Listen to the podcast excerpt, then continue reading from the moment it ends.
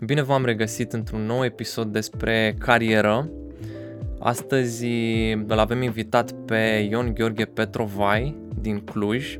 Este fondatorul și directorul de inovație al Fresh Blood, care este un ONG care sprijină sectorul uh, inovației în sănătate prin conectarea, prin, uh, prin a fi un liant între ceea ce ei au nevoie și mentoring între uneltele care pot să-i ajute pe ei.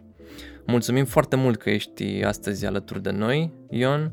Uh, cu siguranță o să avem o discuție productivă, de fapt sperăm să fie una productivă pentru tinerii medici absolvenți, pentru medicii rezidenți și de ce nu pentru medicii specialiști care sunt interesați să afle mai multe despre telemedicină, despre ce înseamnă, despre piața muncii, de ce nu, și să răspundem chiar la câteva întrebări pe care noi le-am primit pe, pe Instagram de la comunitate. Bine ai venit! Mulțumesc și eu pentru invitație. Pentru precizare, sunt activ în domeniul medical, dar sunt medic la bază, absolvent de medicină, 98, UMF Cluj-Napoca. N-am practicat ca medic niciodată, am găsit altceva mai interesant de făcut, care sună așa un pic de blasfemie, dar există viață și în afara medicinei. Și eu am găsit lucruri care m-au motivat în acea viață. Uh, dar am stat mereu aproape de domeniul medical uh, prin prisma activității mele, de 15 ani uh, activitate în companii farma, în calitate de reprezentant medical, director de produs, director de marketing, după aceea antreprenor în domeniul medical și în momentul de față catalizator, cam asta e definiția de proiecte inovatoare Uh, care se întâmplă în domeniul medical în mod obligatoriu și cu perspectiva slash uh, chiar implicarea medicală. Deci uh, n-am plecat din domeniul medical după ce am terminat facultatea, doar că am găsit alte moduri în care am putut să contribui. Cunoaștem situația. Mulțumesc pentru completare. Chiar urma să adaug faptul că ești medic și să adaug și faptul că ne cunoaștem de câțiva ani. Cred că 2018 atunci am avut primul, uh, primul call, prima discuție și mi-aduc aminte când ai povestit pentru că mă regăseam în, uh, în ceea ce ai spus și la momentul respectiv și acum, că ai găsit um, ai găsit activități tot în sfera medicală care să te țină ancorat în, în lumea asta, în zona asta a medicinei și în același timp să te faci util, dar în felul tău unic. Eh, ca și completare suplimentară, sunt și părinte de student la medicină. Eh, fica mea cea mai mare eh, are este în sesiunea din Succes. anul 2 și văd din nou lumea medicală prin prisma studentului actual la medicină, care îmi spune cum vede cu situațiile, cum vede Uh, relația cu profesorii, relația cu colegii. E, e o perspectivă foarte interesantă, dar uh, încerc, încerc să fiu relevant uh, chiar și în discuțiile cu, uh, cu ea. Mă bucur, mă bucur. Uh, tu ești foarte activ pe lângă, de fapt, cred că în cadrul proiectelor în care activezi, pe care le-ai fondat, uh, ONG-ul, proiectul despre care vorbeam mai devreme, uh, și toate celelalte, tu ești foarte activ în zona asta de telemedicină, cumva când am văzut câteva idei în comunitate și mi-a venit ideea să facem un episod pe, pe tema asta, ai fost primul om care mi-a venit în minte. Am zis trebuie să fie Ion pentru că el este super pasionat și super activ. Sunt pe grupul acela de Facebook pe care l-ai făcut uh, câțiva ani în urmă, nu știu dacă în pandemie. În, în pandemie l-am făcut pentru că mă săturasem să mă întrebe toată lumea aceleași lucruri și am zis că e cazul să fac un grup în care oamenii să, le găsea, să găsească informațiile sau să răspundă odată și să vadă mai multe persoane. A fost o unealtă. Dacă vrei, de teleinformație. Exact. Pui într-un loc informațiile și oamenii se uită și își iau de acolo ce interesează. Uh, deci, a fost a fost un, să zicem, un pas înainte într-un interes un pic mai vechi al meu pe telemedicină, dar o să, o să detaliez un pic imediat. Cu siguranță a funcționat, adică nu m-a interesat uh, în mod deosebit subiectul și în mod activ, dar citeam uh, studiile pe care le mai puneai sau linkurile, diversele apariții și chiar dacă îmi lua 2-3 minute să scanez informația, uh, pot să spun că grupul în sine cu ceea ce ai făcut acolo a adus un plus mare de valoare pentru mine personal și probabil și pentru ceilalți 3000 de, de membri. 3000. Mult, mulțumesc pentru și aș spune că majoritatea, acum n-am o statistică, dar um, mai mult de jumătate sunt uh, cadre medicale în, uh, în grupul respectiv. E un grup cu medici, pentru că a fost da. gândit ca uh, informare și expunere medici. Au fost și niște discuții un pic mai în contradictoriu, perspective din alte țări, a, a avut un, un anumit uh, interes în primul an de pandemie, adică 2020-2021 a fost un grup destul de, destul de activ. Dar în continuare, în momentul în care găsesc informații, le împărtășesc pentru că mi se pare că informația împărtășită este cu adevărat valoroasă. Dacă o ții doar pentru tine, uh, um, nu, nu face parte din filozofia mea să țin informațiile. Eu caut impactul, nu Uh, deținerea de informații. Unii sunt își doresc să dețină informații. 120% de acord cu ceea ce spui și eu sunt fix la fel. Găsesc un lucru interesant, un studiu, o știre, dau mai departe către cei care ar putea să beneficieze de, de informația respectivă. Uh, în continuare, aș vrea să să prezentăm o mică structură a ce urmează să vorbim, pentru ca cei care ne urmăresc să poată să deruleze mai ușor, poate nu interesează anumite părți. Uh, astăzi o să vorbim despre contextul telemedicinei în România, uh, o să vorbim despre câteva aspecte legale și etice ale telemedicinei, despre impactul uh, telemedicinei asupra accesului la îngrijirile medicale, despre piața muncii în medicină. Aici am avut cred că, cele mai multe întrebări de la comunitate. Uh, putem să vorbim puțin și despre abilitățile necesare pentru un medic în era telemedicinei, despre viitor, viitorul acestui domeniu la noi în țară și nu numai, și apoi uh, câteva întrebări țintite pe care le-am primit de la comunitate, urmate de uh, câteva cuvinte de final în care să trecem în revistă poate câteva aspecte pe care le-am sărit din, din această structură. Așa că hai să începem cu contextul telemedicinei în România. Uh, care e situația în acest moment? Cum vezi tu lucrurile? Se mișcă mai încet, se mișcă mai repede? Mai e um, conceptul, aș putea să zic, conceptul acesta în engleză, care cred că se numește penetrare, uh, market penetration. Cum pe român ar fi, pe românește ar fi cum a prins telemedicina în România. Uh, bun. Uh, ca și precizare, vreau să spun cum am ajuns eu să, să mă interesez de domeniul telemedicinei. Uh, noi, ca misiune la Fresh Blood, ne-am asumat să ajutăm startup-urile uh, din domeniul sănătății uh, să se dezvolte.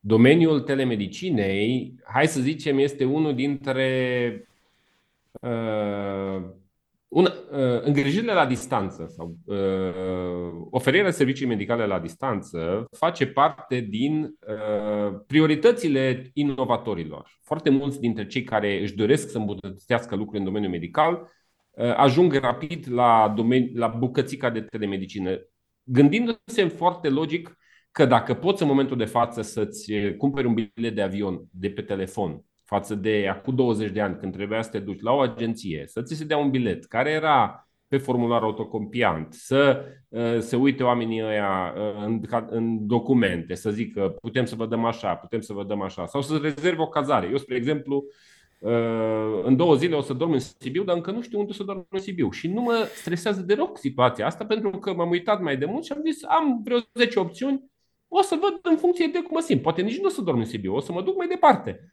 Uh, asta era de neconceput în urmă cu 20 de ani. Cum adică să te duci undeva, unde să dormi? Deci în gară? Deci vedeam mereu scenariul negativ. Și atunci, uh, tehnologia uh, începe să fie tot mai mult parte din viața noastră, inclusiv prin acest mijloc de comunicare. Un podcast care permite, ne permite să fim în două locuri diferite, și auditorii noștri să fie unde doresc ei și totuși transferul de informații să se întâmple. Și în contextul ăsta, foarte multe startup-uri pe care le-am găsit în piață își doreau să integreze o componentă de telemedicină. Și atunci uh, mi-am dat seama, în primul și în primul rând, că uh, lucrurile sunt. Uh, nu, nu le înțelegem. Și ce am învățat eu este că în medicină înveți tot timpul. Poate că doctorii nu-și dau singur suficient de mult credit pe subiectul ăsta, dar în medicină informațiile trebuie actualizate. Așa funcționează. Cărțile se rescriu la 3, 4, 5 ani, câteodată se rescriu semnificativ, câteodată rămân la fel. Zice, mai confirmăm sau infirmăm ceea ce am înțeles.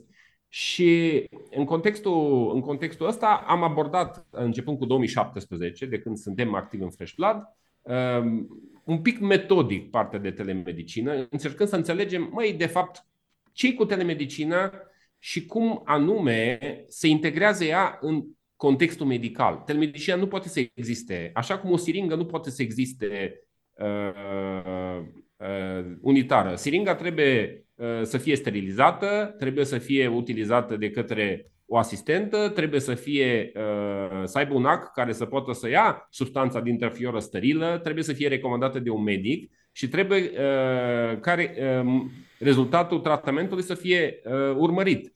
Siringa este tot tehnologie. Telemedicina, să zicem, consultația, instrumentele de te- sunt tot tehnologii, dar ele trebuie integrate în sistem. Și atunci am luat-o metodic, încercând să înțeleg pe proces de inovație. Eu sunt trănuit pe ceva ce se numește Stanford Biodesign, e informație publică, o găsiți online, cum anume uh, se construiește uh, un, o soluție inovatoare și cum se implementează în medicină. Și mergând pe drumul ăsta, mi-am dat seama că, unul, am multe de înțeles și m-am apucat să citesc și să caut și să înțeleg. Uh, a trebuit și să. Am fost invitat să predau la Universitatea Babeș-Bolyai la studenții de sănătate publică, uh, cursul de sănătate și IT și unul dintre cursuri este cursul de telemedicină, uh, pe care a trebuit să-l uh, scriu pentru că nu era nimic în română la momentul respectiv, a trebuit să mă documentez. Și în momentul în care a venit pandemia, mi-am dat seama că tot ceea ce folosisem la momentul respectiv a devenit brusc o prioritate. Și ăla este momentul în care am început să, am început să revizuiesc toate informațiile respective uh, și, în mod evident, la momentul respectiv, așa cum ai zis tu, uh, puțină lume știa despre ce e vorba, dar și-a dat seama că au nevoie și atunci foarte multe lume a ajuns la mine. Pentru că eu am avut student care și-a făcut lucrarea de diplomă pe telemedicină în uh, 2019. Și omul și-a luat niște informații pe care le-am dat eu, i-am pus să facă interviuri, i-am spus cu cine să vorbească și a ajuns la concluzia, în mod paradoxal, că telemedicina este mai importantă în orașele mari decât la țară. De ce? Pentru că la țară pacientul știe unde găsește doctorul și are timp. În vreme ce în orașul mare, pacientul trebuie să treacă, treacă orașul ca să ajungă la doctorul respectiv. Și în aceste condiții uh, se schimbă niște perspective pe care nu le vezi până nu le aplici. Revenind la întrebarea ta legat de statusul telemedicinei în România. Telemedicina în România uh, nici nu există ca definiție. În momentul de față, conform uh, legislației actuale, ea se numește uh, consultații medicale la distanță. Adică a fost, uh, când era vid legislativ în prima lună de pandemie, au pus telemedicină în, în uh, softul de raportare al SIU, în SIUI și după care și-au dat seama, stai puțin că noi nu știm ce e telemedicină. Uh, ca atare au renunțat uh, la asta și au transformat în consultații medicale la distanță, ceea ce există și în momentul de față. Telemedicina e o umbrelă. Și în momentul în care uh, autoritățile și-au dat seama că în pandemie una dintre soluții este să ții pacientul uh, și medicul la distanță, și-au dat seama brusc că nu avem cadrul legislativ pentru acest lucru. Se făcuseră niște pași în 2018 pentru că NATO uh, a întrebat, da, voi aveți telemedicină în România, pentru că, evident, dacă trimiți soldați, tu te pui întrebarea dacă faci un soldat, uh, dacă are o problemă de sănătate, uh, cum o gestionezi? Asta e că nu avem cadrul legislativ. Exista la fel un pilot care a fost făcut în Delta Dunării în perioada 2014-2016 și care a funcționat, a fost pilotat, s-a trăinit, dar cadrul legislativ nu a fost actualizat. Și atunci, ca în multe alte situații, cadrul legislativ a fost dat pe repede înainte. În primele, în primele luni, în prima lună după pandemie, gata, se pot face consultații la distanță și acele consultații la distanță vor fi decontate, fără să. Deci a fost cadrul de decontare, n-a fost cadrul legislativ. După care s-a venit cu un proiect de lege, proiect de lege care a fost uh, într-un ping-pong între partide uh, și până la urmă Ministerul a venit cu ordonanță de urgență, ordonanță de urgență care a ieșit în toamna lui 2020 și care, la care normele de aplicare au ieșit în toamna lui 2022 și din punctul meu de vedere și al multor alte persoane, normele de aplicare nu sunt aplicabile. Sau sunt Classic. aplicabile, sunt aplicabile parțial. Și atunci uh, a fost lăsată. Sigur, astea sunt normele, uh, dacă vrea cineva să facă ceva cu ele, dar pot să-și facă societățile profesionale norme și trebuie ANMCS-ul. Nu știu câți dintre medici știu ce este ANMCS-ul, dar este, dacă vreți, ăla care pune spitalele să-și pună buline pe, pe clădiri. Adică este autoritatea care evaluează instituțiile medicale. Instituțiile care sunt spitale, cabinetele medicale se evaluează în declarație, cu DSP-ul, un pic mai, mai diferit. Și în contextul ăsta, din punctul meu de vedere, care mă uit la ce se întâmplă în domeniul medical și pe zona de telemedicină, pentru că sunt multe startup-uri în România care au focus pe telemedicină, uh, legislația încă nu este finalizată, nu este complet aplicabilă.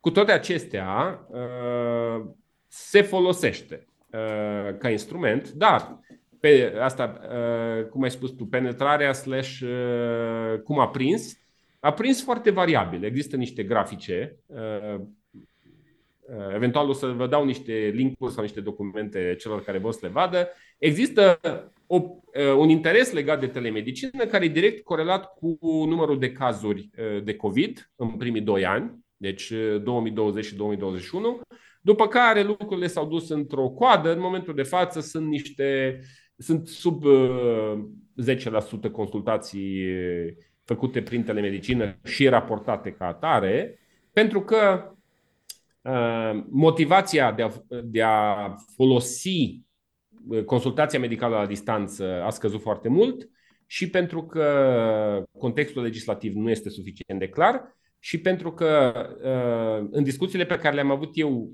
cu toți decidenții, adică am avut discuții și la casă, și la NMCS, și la minister, și cu toate partidele, cu oameni din comisiile de sănătate interesați de subiectul respectiv, în momentul în care le-am prezentat complexitatea domeniului și câte lucruri trebuie să se uh, schimbe din punct de vedere legislativ sau din punct de vedere financiar, uh, oamenii au zis, a, e complicat, uh, ne mai gândim. Uh, pur și simplu, asta ca și explicație către cei care ne urmăresc, în domeniul medical, lucrurile au foarte multe fațete pe care uh, puțină lume le vede și de obicei cei care le văd sunt cei care le controlează. La care, pentru care interesul este mai degrabă să păstreze lucrurile așa cum sunt, nu să le schimbe. Schimbarea care aduce cu ea riscuri uh, și uh, mai ales uh, aduce cu ea schimb, um, reașezări de priorități și de finanțări și de moduri în care se evaluează lucrurile. Ca atare, uh, decizia cea mai frecventă în domeniul sănătății este să mai așteptăm, să vedem ce se mai întâmplă, să mai vedem dacă plătește cineva chestia respectivă uh, și ca atare uh, lucrurile se rămân mici comparativ cu ce se întâmplă în alte țări. Nu doar în România, telemedicina sau medicina la distanță, aș spune așa, este într-o, într-un regres. Chestia asta se întâmplă în multe alte țări, pentru că în momentul în care tu îți dorești uh, să implementezi ceva, trebuie să înțelegi ce, ce se întâmplă în diferitele etape ale procesului de implementare. Și dacă nu construiești sistemul uh, care să susțină, lucrurile vor reveni la echilibru inițial. Parcă așa era o chestie învățată la fizică. Uh, cei care ați dat examen la fizică, știu că s-a scos în momentul de față fizica de la admiterea la medicină, dacă uh, aplici o forță și nu e suficient de puternică, se revine la echilibru inițial. Homeostazia exact. funcționează și în domeniul instituțional. Cu siguranță. Mersi mult pentru explicații.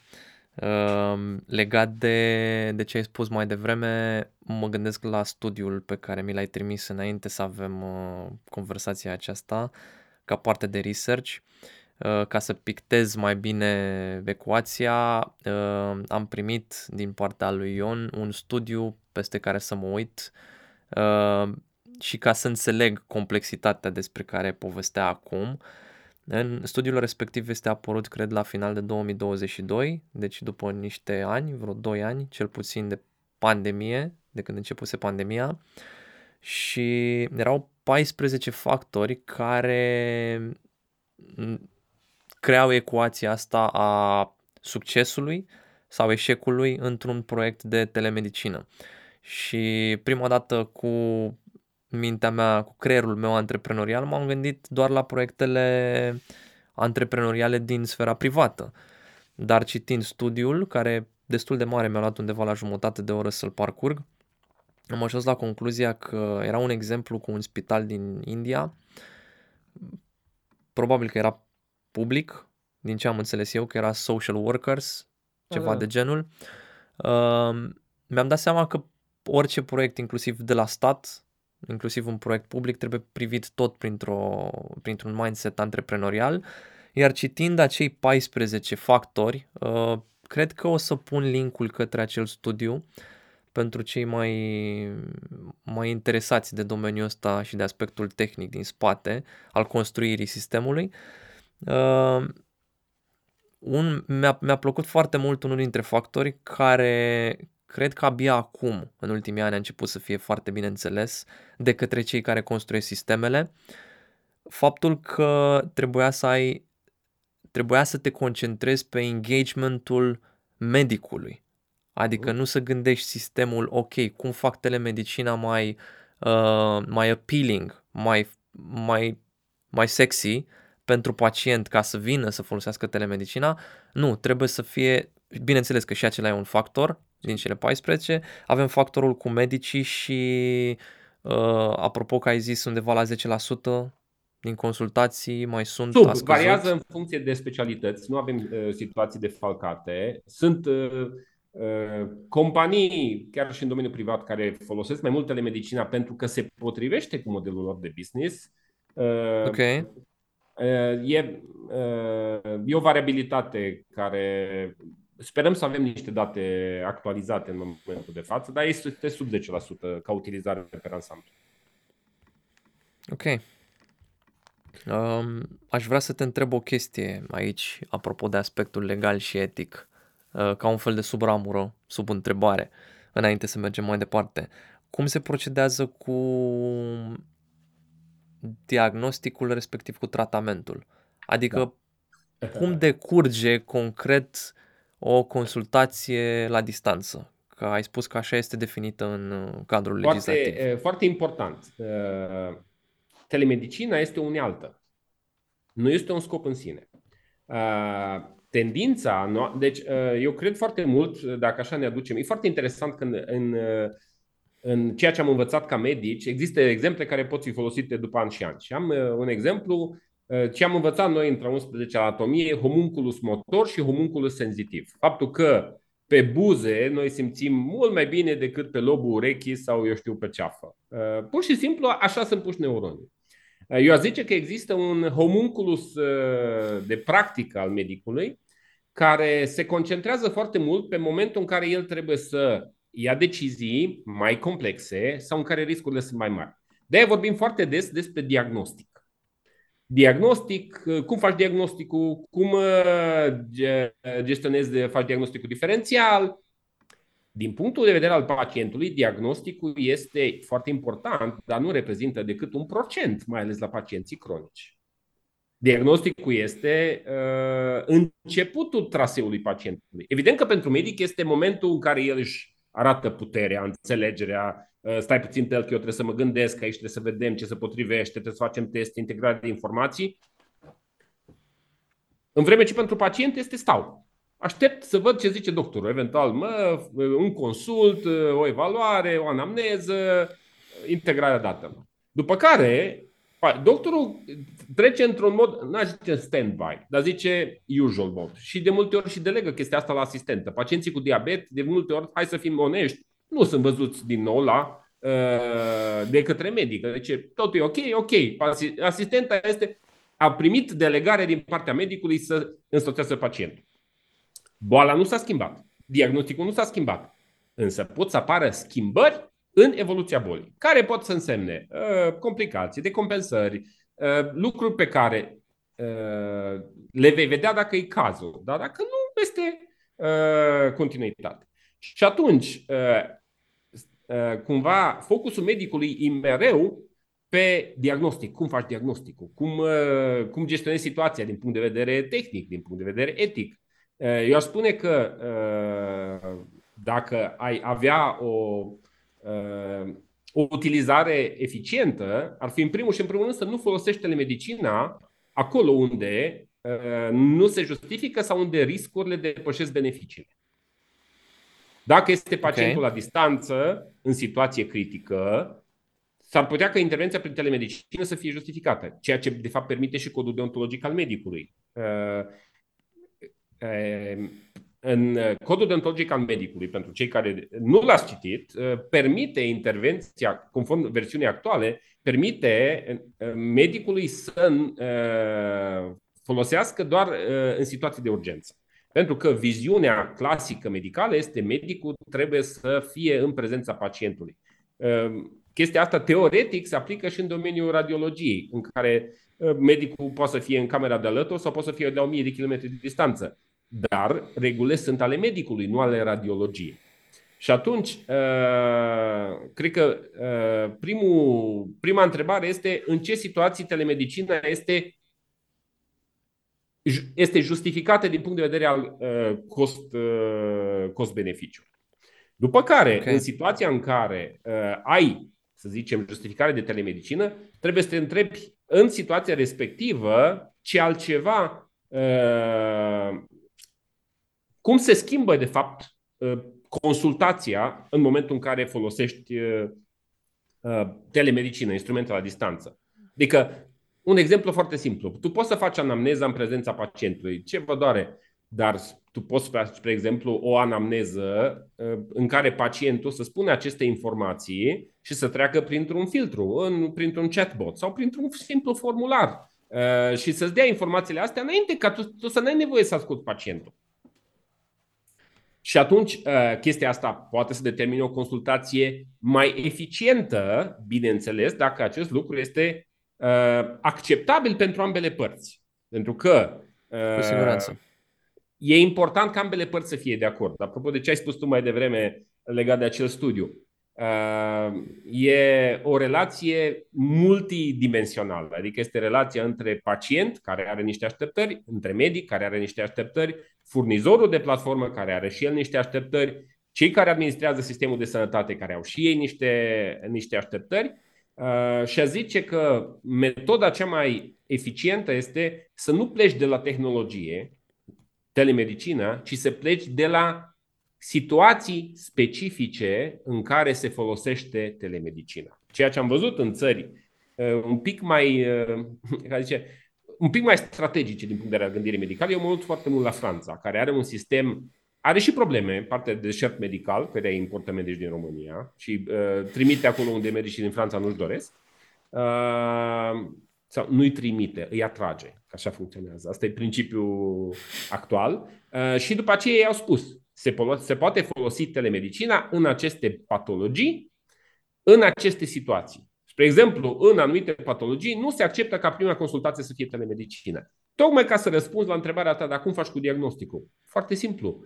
Diagnosticul se poate pune doar în prezențiel. Au și inventat chestia asta în Franța. Adică, băi, numai dacă l-ai văzut, face-to-face. Sigur. Uh, tocmai pentru uh, a reduce riscul de greșeală. Evident că și în face-to-face există riscuri, doar că sunt măsurabil uh, mai mici. Și atunci, folosește medicina uh, ca unealtă, așa cum uh, pui, spre exemplu, uh, exemplu clasic, tot pe tehnologie. Cândva aparatul de măsurat tensiune era doar în cabinetul medical și era cu mercur. care doctorii zic în continuare e cel mai bun aparat de măsurat tensiunea cu mercur, astea electronice. Pa, lasă că ce mai vorbim de asta de încheietură. Deci, ok. Doctorul ar vrea să măsoare tot un cabinet și mulți doctori ar dori ca totul să fie dat pe venă. Ca să știți sigur că a intrat doză totală în organism. Nu că l-a băut, a mâncat, absorpție, nu știu ce. Uh, dar lumea s-a schimbat și pacientul începe să aibă alte opinii și să aibă alte așteptări. Și a zis, ok, hai să vedem cum putem să uh, îmbunătățim lucrurile sau ce soluții avem. Și atunci a apărut aparatul de măsurare tensiune la domiciliu. Mai bun sau mai rău, utilizat mai bine sau mai rău, glucometru de domiciliu. Uh, nu te mai duci la laborator să-ți faci o glicemie, poți să-ți măsori glicemia acasă. Toate lucrurile astea care nouă ni se par, a, păi firești, bineînțeles că se pot, sunt de fapt uh, schimbare adusă de tehnologie și care își are locul uh, definit de către cei care studiază uh, domeniul, cei care uh, stabilesc care sunt riscurile și beneficiile uh, și care iau în calcul și dimensiunea uh, medicală, dar și dimensiunea de acceptabilitate. Că zice apropo de riscul moral. Asta cu moralitatea este o chestie foarte delicată și mi se pare foarte variabilă. Uh, eu cred că, în primul și în primul rând, trebuie să înțelegem care, care sunt regulile pe care trebuie să le respectăm ca medici. Sunt destul de reguli. Nu, nu, nu e frică de, de reguli. Adică chiar ne plac câteodată. Uh, și să înțelegem când aceste reguli nu se mai potrivesc.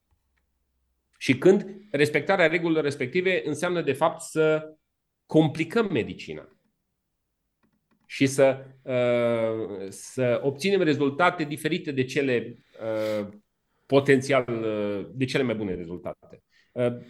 Supraintervenția este o problemă. Polipragmazia este o problemă. Sigur, i-am dat medicație pentru toate chestiile astea, medicație care pusă împreună să bate cap în cap și ajunge să aibă efecte adverse mai mari de la medicație decât de la boala în sine. Sigur, toată lumea și-a făcut treaba și a aplicat ghidul. Dar uh, tu nu tratezi uh, o boală, o boală cu picioare, tu tratezi un pacient care uh, are modul lui de a vedea lucrurile. Îmi place un citat foarte, foarte bun și cred că nu-l folosim destul. Osler. Și Hipocrate și Osler a zis chestia asta. Deci e mai important ce pacient are o boală decât ce boală are pacientul. Asta e în contradicție cu toate protocoalele și toate gândurile, pentru că medicina s-a dus către standardizare tocmai pentru a putea fi ușor scalată și ușor controlată. Dar uh, până la urmă e vorba de responsabilitatea ta față de pacientul respectiv și de decizia ta medicală. Adică nu știu câți doctori folosesc SICVOLO în momentul de față sau câți doctori explică că de fapt sau fac ceva ca lucrurile să se poată schimba. Pentru că, din punctul meu de vedere, să plimbi un pacient din uh, o comună la 100 de kilometri doar că să-i dai o rețetă uh, și să nu-l monitorizezi la distanță, respectând niște parametri, înseamnă să-ți bați joc de timpul lui. Dacă nu ai o justificare medicală suficientă. Cu siguranță. Dar e greu de integrat asta în procedurile medicale. Dar aici vine rolul societății, vine rolul asociațiilor de pacienți, vine rolul politicienilor care sunt acolo Două chestiuni pentru a se acest lucru. Te rog. Exact. Uh, inclusiv uh, cadrul legislativ pentru telemedicină a venit în pandemie când practic au fost forțați să exact. facă asta și ai zis mai devreme, asta e valabil pentru absolut orice, homeostazia. Schimbarea nu o să vină decât prin uh, organizațiile, prin uh, actorii pe care i-ai menționat tu mai devreme, prin inovatori, precum ești tu, la, la Fresh Eu sunt catalizator de inovație, am și eu proiectele mele inovatoare, dar uh, cumva mi-am ales misiunea de a ajuta, de a, de a amplifica munca altora, dacă pot. Da, da, lucru foarte dificil dacă mă întreb pe mine. E întotdeauna mai greu să, să fii în rolul ăsta de coach decât să faci lucrurile. Unii ar spune că e mult mai ușor să stai și să privești, dar Doar e o artă. Doar cei care n-au făcut uh, nu-și dau seama cât de complicat este să ajuți oameni. Da. da. Uh, mergând mai departe, că tot am intrat în subiectul acesta cu îngrijirea medicală și ai dat și exemplele cu pacientul la 100 de kilometri, apoi ai vorbit de Franța, uh, orașe mari sau că românii sunt atrași în să zic, zone mai puțin populate, cum e la noi mediul rural în momentul de față. Și aș vrea să te întreb care e impactul telemedicinei asupra accesului la îngrijirile medicale. Adică, concret, ai dat un exemplu la început care mi s-a părut foarte bun, din, cred că era concluzia acelei lucrări de licență a da. studentului, ă, tânărului absolvent, care m-a frapat, sincer, mm. pentru că nu mă așteptam. Adică, inclusiv în research-ul meu înainte de, de interviul acesta, de discuția asta, peste tot vedeam ca beneficii, a, ok, ă, în special în zonele rurale. Dar nu mă gândeam că impactul ar fi mai mare în orașe față de aici zonele rurale. Aici e, hai să zicem, ă, e momentul în care uh, teoria, hai să zic, teoria sau bunul simț spune un lucru și realitatea are uh, puterea să te contrazică cu ajutorul unor date. Uh, asta de fapt înseamnă orice proces de inovație trece prin niște etape și una dintre etapele foarte importante se numește validare. Validare înseamnă să zici, ok, eu cred că asta este o problemă și eu cred, sunt mai multe etape de validare, dar prima etapă este să validez că problema există. Problema există, doi, cineva își dorește să o rezolve, uh, își dorește, are disponibilitate uh, să o rezolve, să aloce resurse, soluția se potrivește, mai multe etape succesive. Și ce facem noi de foarte multe ori în domeniul medical este că nu ne punem în papucii uh, celuilalt.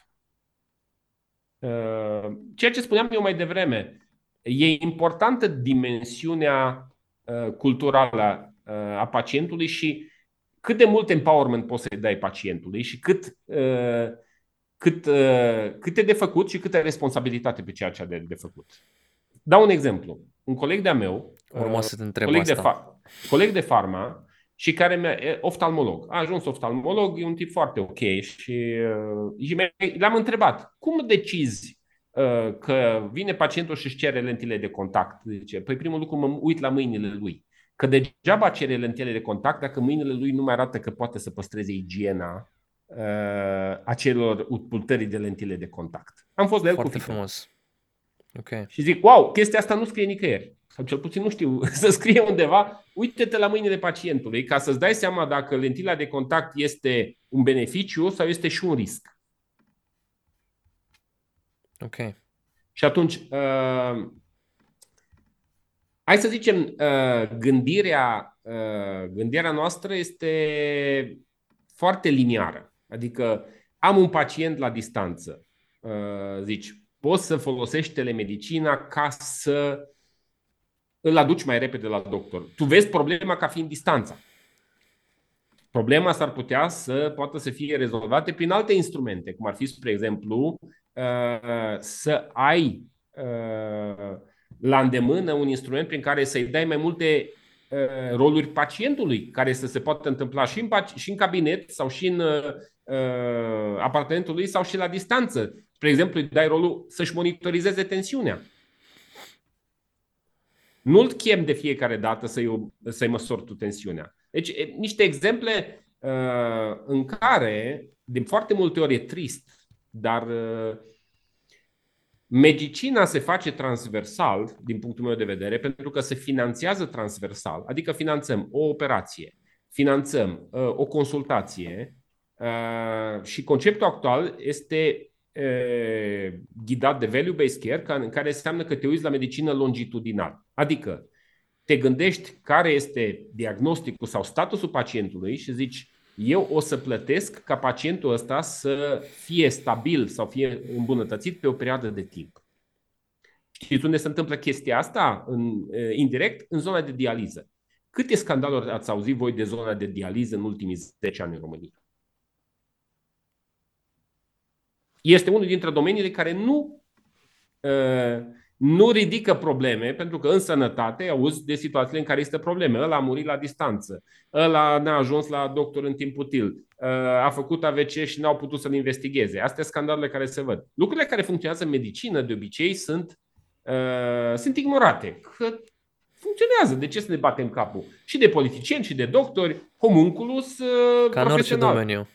Homunculus profesional. Domeniu. Ceea ce merge, nu îmi bat capul.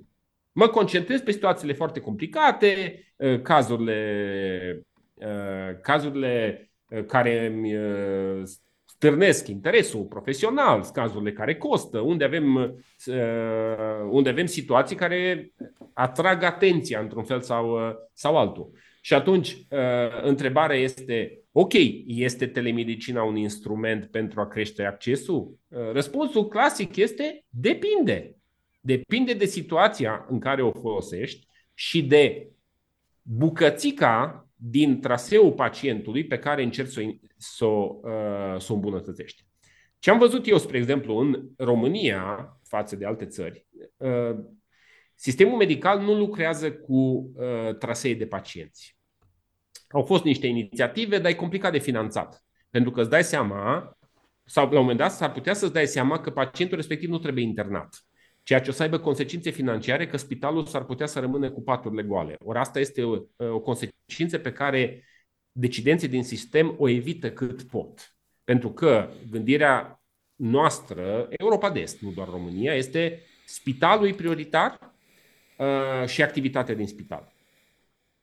E important să ne lămurim. Eu nu spun că nu avem nevoie de spitale, dar problemele se rezolvă de cele mai multe ori, uh, statistic vorbind, în afara spitalului, ideal chiar la pacient acasă. Okay. Noi avem în România, ne bucurăm pentru că rezolvăm probleme care teoretic nici nu trebuiau uh, uh, să fie niște probleme. Exemplu cel mai simplu de digitalizare. Ne bucurăm că putem să scoatem cazierul, cazierul juridic pe aplicație. Cazierul juridic pe care îl scoatem pe aplicație să-l dăm, dăm la altă instituție de stat?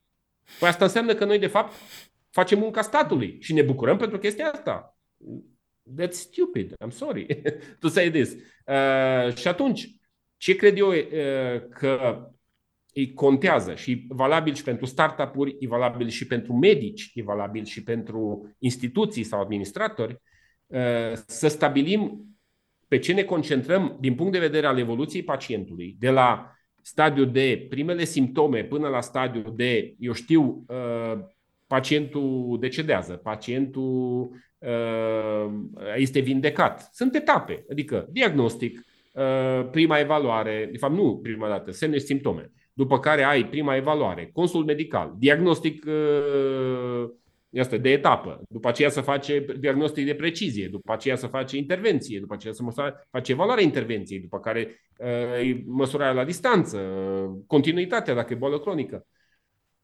Trebuie să înțelegem de fapt ce se întâmplă cu pacientul, să înțelegem unde e rolul doctorului și să înțelegem unde putem să îmbunătățim lucruri cu ajutorul telemedicinei. Un exemplu pe care uh, e mult mai simplu să critici decât să decât să, să rezolvi probleme. Uh, cu toate acestea există niște persoane care înțeleg chestia asta.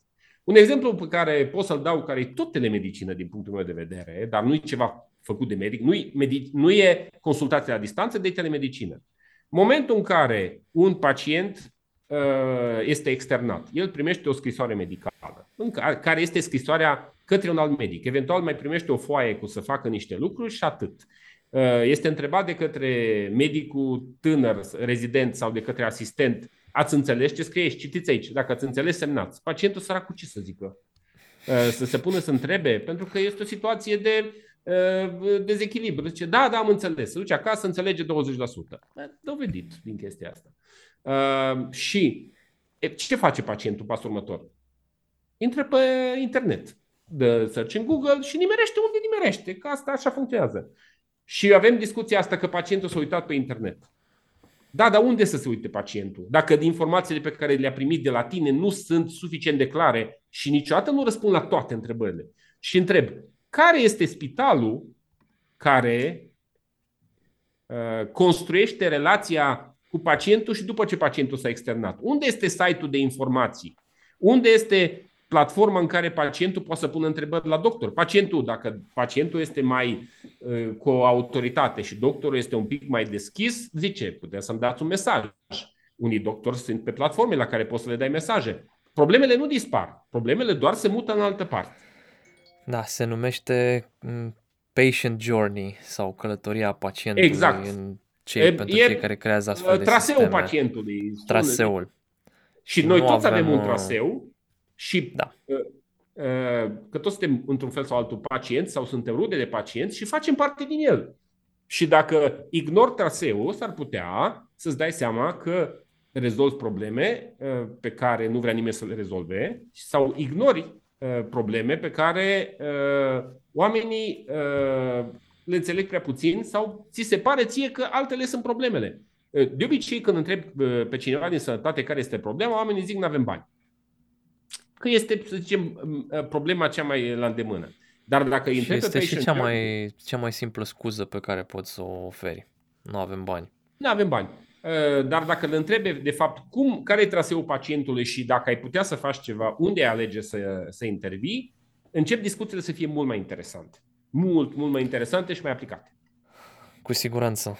Uh, cred că oricum ne ducem spre alt subiect și am mai sta, am stat până diseară. Uh, face plăcere să discutăm, dar Cred e că la final oricum... Să, jobul tău să mă ții pe fir. Adică... Da, or, oricum vreau să menționez că nici la finalul zilei, dacă am vorbit până diseară, n-am avea o concluzie. Clar am avea niște uh, etape preliminare, niște sugestii care ar putea fi implementate, Opțiuni. dar uh, trebuie implementate de cadrul legislativ și cel executiv, adică de guvernanță. Uh, eterna discuție pe care o am eu cu diferite persoane este, unul, ai înțeles Uh, ce se întâmplă? Uh, mulți medici refuză să înțeleagă. Zicea, păi nu treaba mea. Mai ales că uh, sistemul, adică pregătirea medicală te ține departe de informațiile legate de funcționarea sistemului medical. Am, am o carte aici, dată de un, de un prieten foarte bun, pe care o recomand oricărui medic din România. Acum este, se numește Managementul Spitalelor Publice Ghid Practic. Okay. E un domn Mihai Negrea, este medic și el, epidemiolog. Uh, și care a scris o carte despre cum se managește un spital public. Și cred că aș da examen către doctor și din funcționarea spitalului ca să înțeleagă de fapt de ce anumite lucruri merg, de ce anumite lucruri nu merg și de ce anumite lucruri se decid în altă parte. Cu siguranță. Uite, eu, apropo că ai zis de managementul spitalelor publice, eu termin luna asta un management, de, un master de management medical. Excelent. Îl fac în ideea în care urmează să inaugurăm o clinică medicală și chiar dacă nu o să fac în mod direct managementul acolo, vreau să fiu pregătit și să știu ce să cer mai departe la rândul meu. Și eu am făcut uh, masterul pe bune, adică acum la final de iunie am avut uh, o perioadă de foc, mi-am citit toate cursurile, mi-am făcut referate, tot ce a trebuit, mm, inclusiv pe primul semestru. Chiar mi-am citit materia, nu știu cine mă auzea, bă, dar chiar citești la master? Păi da, dar îl fac ca să învăț. și uh, am văzut și colegi mult mai în vârstă, gen am, am un coleg, cred că în jur de 40 și 50, care e chirurg, uh, și da, mă gândesc că aveam mai multă experiență pe partea de management, dar erau foarte multe lacune la colegii mei care activau un sistem da. și nu spun că e ceva greșit, e normal, au venit să învețe, dar cum ai zis și tu, cred că e foarte important să existe o pregătire și masterul ăsta să nu fie neapărat opțional.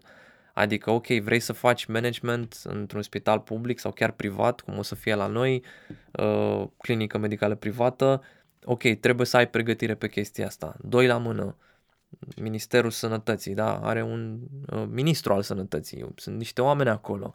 La fel, ar trebui gândit, cum am vorbit mai devreme, pe sistemul antreprenorial bun, oamenii ăștia ce îi recomandă să fie aici? Pentru că altfel nu, nu o să înțeleagă de ce e nevoie de ce ai spus tu până acum de toate chestiile astea, de ce e nevoie de niște etape în, uh, în traseul pacientului post-externare. Păi uite de ce, dar trebuie să ai masterul ăsta, trebuie să citești cartea asta, trebuie să faci cursul ăsta și tot așa ca să înțelegi. Este fenomenul acela Dunning-Kruger. Da, da, da. E... Cam, cam asta e. Poți să vorbești vizibil. cu cineva și să nu înțeleagă despre ce e vorba. E un om de decizie care nu înțelege, needucat, nu e educat suficient în direcția asta, nu vede importanța și nu se aplică. Sumarizând. Uh, felicitări pentru disponibilitatea de a învăța. Uh, sunt multe lucruri de învățat și uh, medicina nu este, să zicem, cea mai avansat, cel mai avansat domeniu în care se întâmplă lucrurile în lumea asta. Adică cei din domeniul medical Siguranță. învață din alte domenii. Și am, îți dau un exemplu, că am așa un flashback uh, foarte interesant. Am avut, uh, nașul meu a fost un manager destul de vizibil la nivel de Cluj, a avut business-uri mari și a avut contracte în Germania și, spre exemplu, el a făcut o fabrică de textile și când a venit uh, partenerul lui, lucrau femei în fabrica de textile, a zis, eu vreau să-ți văd toaleta femeilor. Vreau să văd unde se duc la toaletă femeile care o să lucreze uh, costumele pe care ți le comand eu ție. Ok. Și asta zic, wow, deci cum, ar, cum arată toaleta într-o instituție spune multe lucruri despre managementul și prioritățile acelei uh, da. uh, acelei, managementului acelei instituții. Da. da. Uh, Mersi pentru insight-urile împărtășite chiar și dincolo de sfera telemedicinei.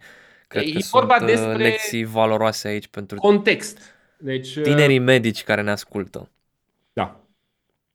Uh, cred că ce e greu pentru un medic tânăr este să vadă că se pot schimba lucrurile, pentru că lui se va spune de cei de mai sus că nu se poate face, îi se va argumenta mereu că trebuie să mai aibă răbdare ori există o curbă profesională și există o curbă umană. Eu am văzut mulți oameni care sunt sus pe curba profesională și pe curba umană, nu sunt așa de sus și viceversa. Uh, și până la urmă, contează ce alegi tu să faci din punct de vedere profesional și uman și să vezi unde îți găsești locul care să te motiveze ca și, ca și profesionist. Uh, telemedicina este, spuneam mai devreme, Uh, o zonă de interes pentru multe startup-uri. Eu cred foarte mult în startup-uri pentru că startup-urile în sistemul de sănătate sunt uh, organizațiile slash actorii care au cel mai puțin de pierdut. Trebuie să fim conștienți de acest lucru. Toți cei care sunt în sistemul de sănătate văd lucrurile din punct de vedere pierdere și beneficiu.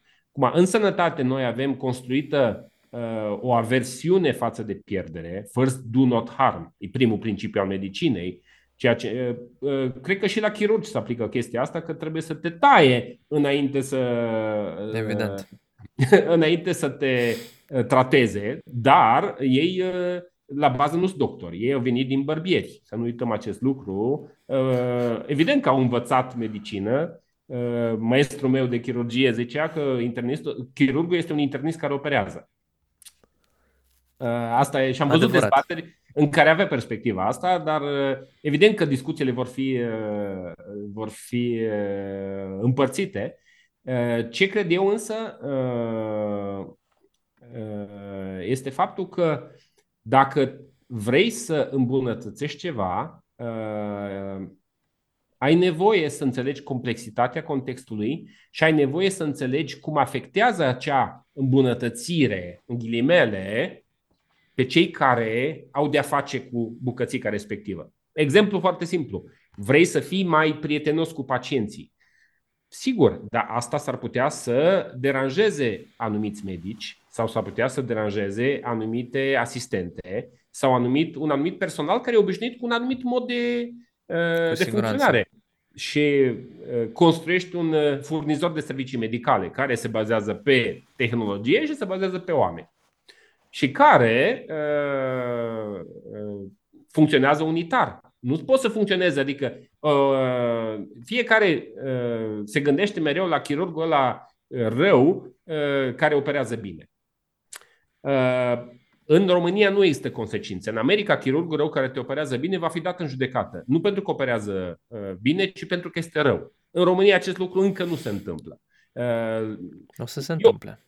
Eu probabil că o să întâmple. Copiem foarte mult din. În stomatologie se întâmplă. Eu spun americană. că medicina, așa cum zice, este știință și artă. Eu zic că uh, serviciile medicale sunt ca și patinajul, componentă artistică și componentă tehnică.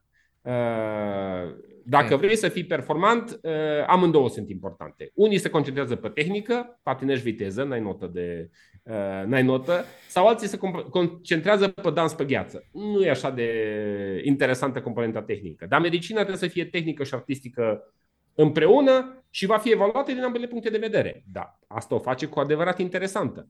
Și în momentul în care Clar. pui tehnologie, trebuie să te gândești cât de mult influențează partea artistică. Partea artistică înseamnă nu numai, uh, nu numai uh, lucrurile, hai să zicem, uh, de atitudine, dar înseamnă foarte mult încrederea pe care o transmiți față de pacient încrederea pe care o transmis colegilor că medicina singură nu se mai poate. S-a terminat epoca medicului cu stetoscopul la gât care a rezolvat toate situațiile. Bun.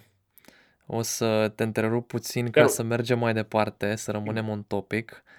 Uh, cum vezi piața muncii în România în telemedicină? Well, uh... și putem să putem să inserăm aici poate și ceva informații despre abilitățile necesare. Adică poți să te duci în mai multe direcții să, să pictăm un tablou de ansamblu al pieței de la okay. noi. Pentru deci că e cea mai zice, relevantă așa. pentru cei care ne vizionează. Uh, eu personal nu cred că este un sistem medical privat și unul de stat. Este un singur sistem medical. Uh, okay. Așa cum există medici care au diplome de medic și care se pot angaja la stat, respectând regulile potrivit accesului dintr-un spital de stat și potrivit regulilor dintr-un spital de stat sau se pot duce în privat. Privat asta înseamnă inclusiv să-ți deschizi propriul cabinet, că ești de fapt o entitate privată pe okay. care ai niște responsabilități față de cei care te aprobă, care cei care te controlează, cei care te plătesc, cei cu care colaborezi. Deci, astea sunt cele două opțiuni. Telemedicina în sine, ca piață, uh, mi se pare că nu poate fi definită. Uh, ce văd eu este un procent mai mic sau mai mare de medici care folosesc uh, telemedicina pentru că sunt dispuși să facă acest lucru. Și aici, spre exemplu, un exemplu foarte la îndemână, psihiatria. Psihiatria poate să însemne uh, consultație slash uh, psihoterapie cu pacientul într-un cabinet, uh, casa permite pacientului cronic și consultație slash psihoterapie la distanță cu mijloace tehnologice pe care le vrei tu. Care este raportul între cele două? Ține foarte mult de alegerea personală și alegerea instituției în care te, te găsești. Managementul. Management. Vorbeam mai devreme. Uh, ce e important, uh, cred eu, ca medicul să înțeleagă în funcție de specialitate cât se poate de repede, care sunt consecințele uh, utilizării telemedicinei. Exemplu, la îndemână, o consultație la distanță de endocrinologie, dau un exemplu, care nu se poate completa de către o ecografie. Dacă ai nevoie, spre exemplu, să pui și o sondă pe tiroidă. Pentru că consider ca fiind necesar. Asta îți limitează activitățile medicale, dar înseamnă că clinica pierde niște bani, pentru că pacientul respectiv, care are indicație de ecografie, nu poate să o facă atunci. Și atunci clinica își va dori ca pacientul să vină în uh, cabinet ca să poată să fie uh, evaluat din punct de vedere ecografic și să crești valoarea uh, încasărilor de la pacientul respectiv. Ca și carieră, uh, cred că telemedicina urmează drumul ecografiei. Ecografia e o tehnologie care se aplică în vari, variabil în diferite specialități și care în momentul de față este tot mai esențială pentru un act medical uh, complet. Sigur că poți să pui diagnostic și pe bază uh, de stetoscop, dar în momentul de față lumea se așteaptă să vadă un buletin de analiză ecografie și să vadă cum arată Uh, uh, suflurile, de fapt, care e consecința uh, schimbărilor din interiorul inimii pentru pacientul respectiv și care îți dau mai multă claritate legat de actul respectiv. Mie îmi place un citat care, care explică cumva chestia asta, întrebarea.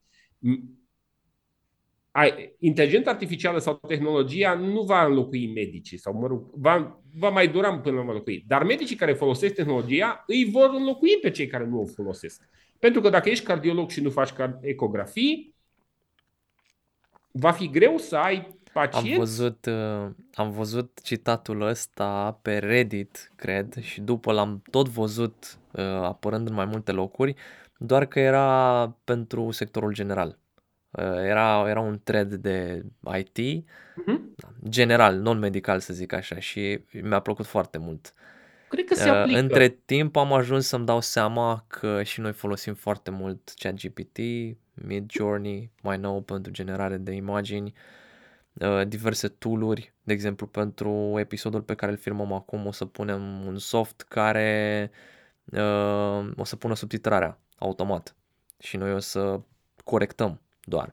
Sunt tot felul de tooluri utile și ai zis foarte bine că ăsta e, ăsta e viitorul, adică nu o să fii înlocuit de inteligență artificială, o să fii înlocuit de un om care folosește inteligența artificială. Mai bine ca tine. Sigur, și uh, în funcție de uh, specialitatea pe care ți-ai ales-o, cum arată contextul specialității și în funcție de planurile tale de carieră, uh, vor exista alegeri pe care le vei avea în față. Uh, eu am exemplul ăsta pe care îl mai folosesc uh, în uh, prezentările la medicii tineri. Lead, follow or get out of the way.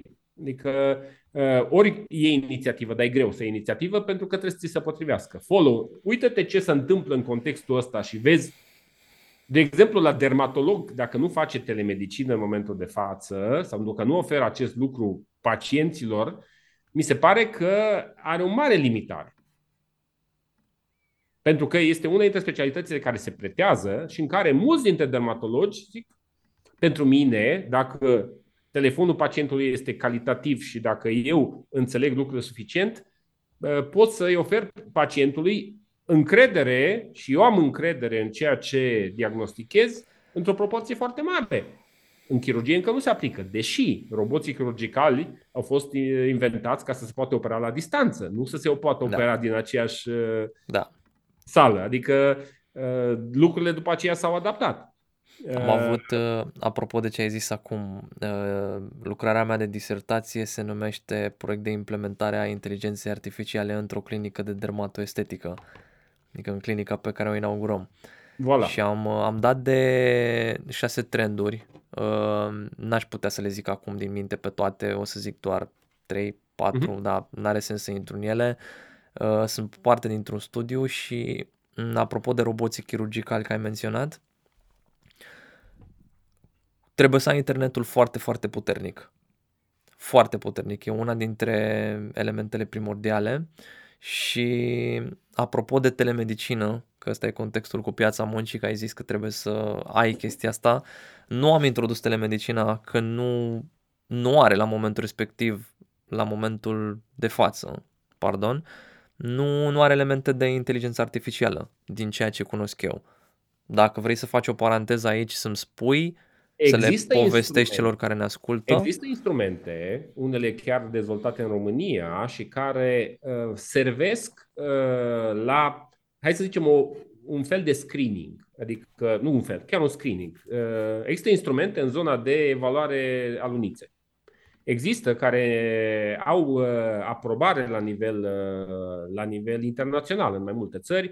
Există o, un astfel de uh, aplicație care se numește Skin Vision și care a fost dezvoltată în România, dar pentru că în România n-au găsit cum să o uh, integreze, a fost uh, cumpărată de investitori din Olanda și în momentul de față este în Olanda. Este folosită la nivel internațional, din câte știu, în Australia, care are o problemă de alunite slash melanom. Se pregătesc să intre și pe alte piețe. Uh, Uh, provocarea rămâne mereu unde îl folosești. Pentru că uh, noi toți zicem de prevenție, dar prevenția fără bani uh, nu este sustenabilă, pentru că înseamnă de multe ori în medicină să gestionezi niște volume extrem de mari de pacienți ca să ajungi la niște rezultate măsurabile. Și în aceste condiții,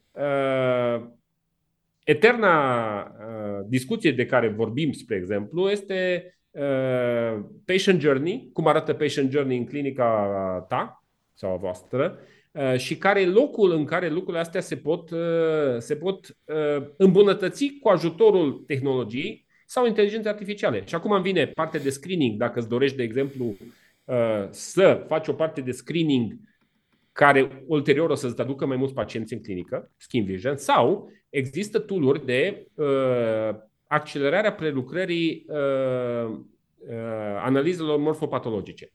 Deci există instrumente la nivel internațional uh, care pot să facă interpretarea de lame uh, automată, pe care, bineînțeles, anatomopatologul le confirmă sau le infirmă. Intervin, intervin aici puțin pentru că spui niște lucruri prin care am trecut în weekend acum. Excelent. Uh, cred că startup-ul sau compania de care zici pe Anatomopad se numește Path, Path AI. AI. Uh, am menționat în lucrarea de disertație, iar Skin Vision este un tool extraordinar. Cred că se potrivește foarte bine în domeniul dermatologiei la distanță, pentru că poți să-l pui pe pacient să facă poza și eventual să-și ai rezultatul din aplicația de pe telefonul lui. Dar ca aplicație în clinică, eu am, uh, am introdus Skin Vision ca studiu de caz în partea doua, cred, a, nu, prima parte a disertației și am descoperit un studiu, am dat peste el cu chat GPT, am făcut super mult mhm. research și am scos niște rezumate ca să mă mișc mai repede. Bineînțeles, vorbim de o aplicație care costă 10 dolari pe lună, 15 dolari versus ceea ce am vrea noi să implementăm în clinică este un aparat care costă undeva la 100.000 de euro, TVA inclus. Diferențele sunt următoarele. Skin Vision are rată de precizie, uh-huh. cred că ăsta este cuvântul, undeva pe la 76%, 77%. Uh, Photo Finder, ATBB Master și mai era încă un, încă un dispozitiv, care e un dispozitiv imens, scanează corpul la 360 ah. de grade și îți mapează în 2D corpul și poți să și salvezi în cloud pentru următorii ani să compari. Bine, e foarte scump, dar precizia dermatologului e undeva la 99% și precizia dispozitivului e de 97% cu modulul de AI. Sigur.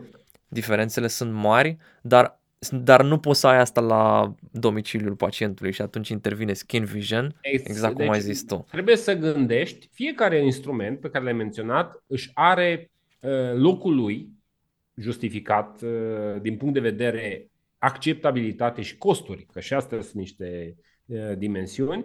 Uh, și în momentul în care tu construiești un journey,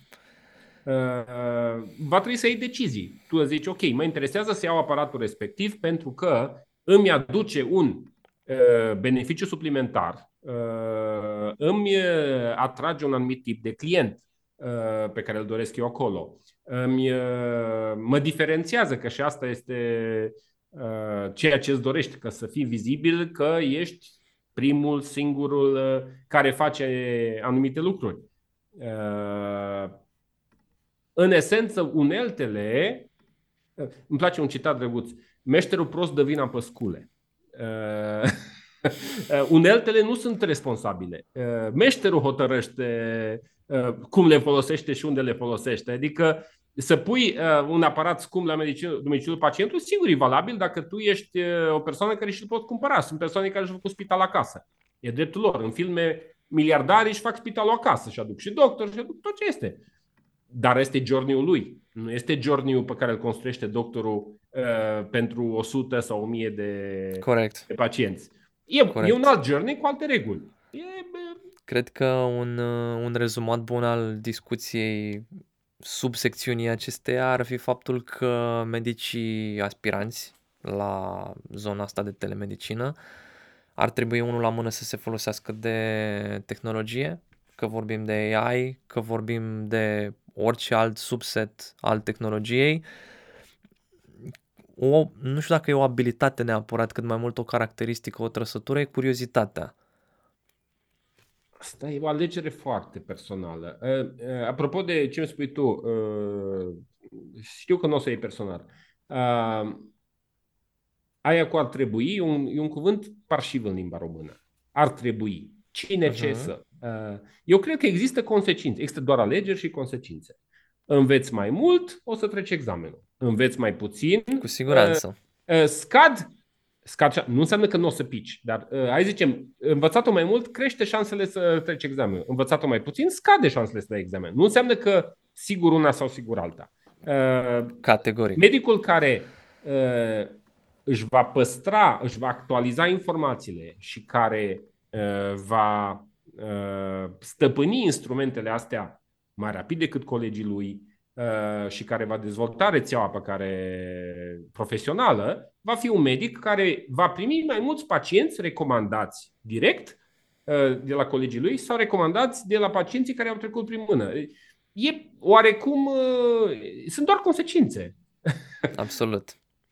Uite, apropo de ce ai zis cu trebuie, sunt conștient că, bine, nu e neapărat o greșeală, dar e un, e un cuvânt parșiv, cum ai zis, și chiar eu am un blog personal pe care l-am pornit prin 2020 și am scris la un moment dat un articol uh, despre trebuie, chiar ah, despre cuvântul trebuie. Și am, am avut un challenge la un moment dat și încă folosesc în mod conștient și activ treaba asta. Înlocuiesc cuvântul trebuie cu aleg să. Uh-huh. Pentru că viața de adult este plină de stres de foarte multe ori și atunci în momentul în care introduci acel trebuie, trebuie să ajung acolo, trebuie să fac aia, trebuie să fac aia, trebuie să fac aia, pune foarte multă presiune pe umerii tăi și atunci e mai simplu să spui aleg să fac acest lucru, e alegerea mea. Și atunci uh-huh. când e trebuie, practic nu ai control, vine din afară. Când spui aleg să, e în controlul tău. Și am descoperit că scade nivelul de stres. Asta ca o mică parte. Da, noi suntem o societate anxiogenă. Discutam, am fost ieri la un focus group pe sănătate mentală la tineri și adolescenți și una dintre concluziile acolo este uh, cumva ne stresăm unii pe alții uh, și acest lucru transpare prin uh, știri, prin modul de comunicare. Da. Știi? Inclusiv mi-aduc aminte ce ziceau uh, părinții, să mă rog, bunicii mei, zice, să te înfrice. Zice, să, deci așa să te sperie, deci a se înfrica. Deci uh, m-a înfricat ăla, a vrut să mă... Cred că vine din faptul că a fost o perioadă în care cel care uh, se ascundea în pădure avea șanse mai mari de supraviețuire. Uh, știți, uh, asta, otrăvirea fântânilor cu aruncatul în, uh, o slănină în fântână și arsul grenelor uh, a dus la selecționarea persoanelor care au ales să, uh, să se retragă din, din calea năvălitorilor. Selecție naturală. Uh, uh, selecție naturală. La noi, spre exemplu, s-au selecționat uh, uh, anxioșii cei care pun scenariu negativ în față, Franța, de exemplu, are o mare problemă de patologie vasculară, pentru că în momentul în care Napoleon s-a dus în Rusia cu armata, a selecționat pe cei care nu aveau varice.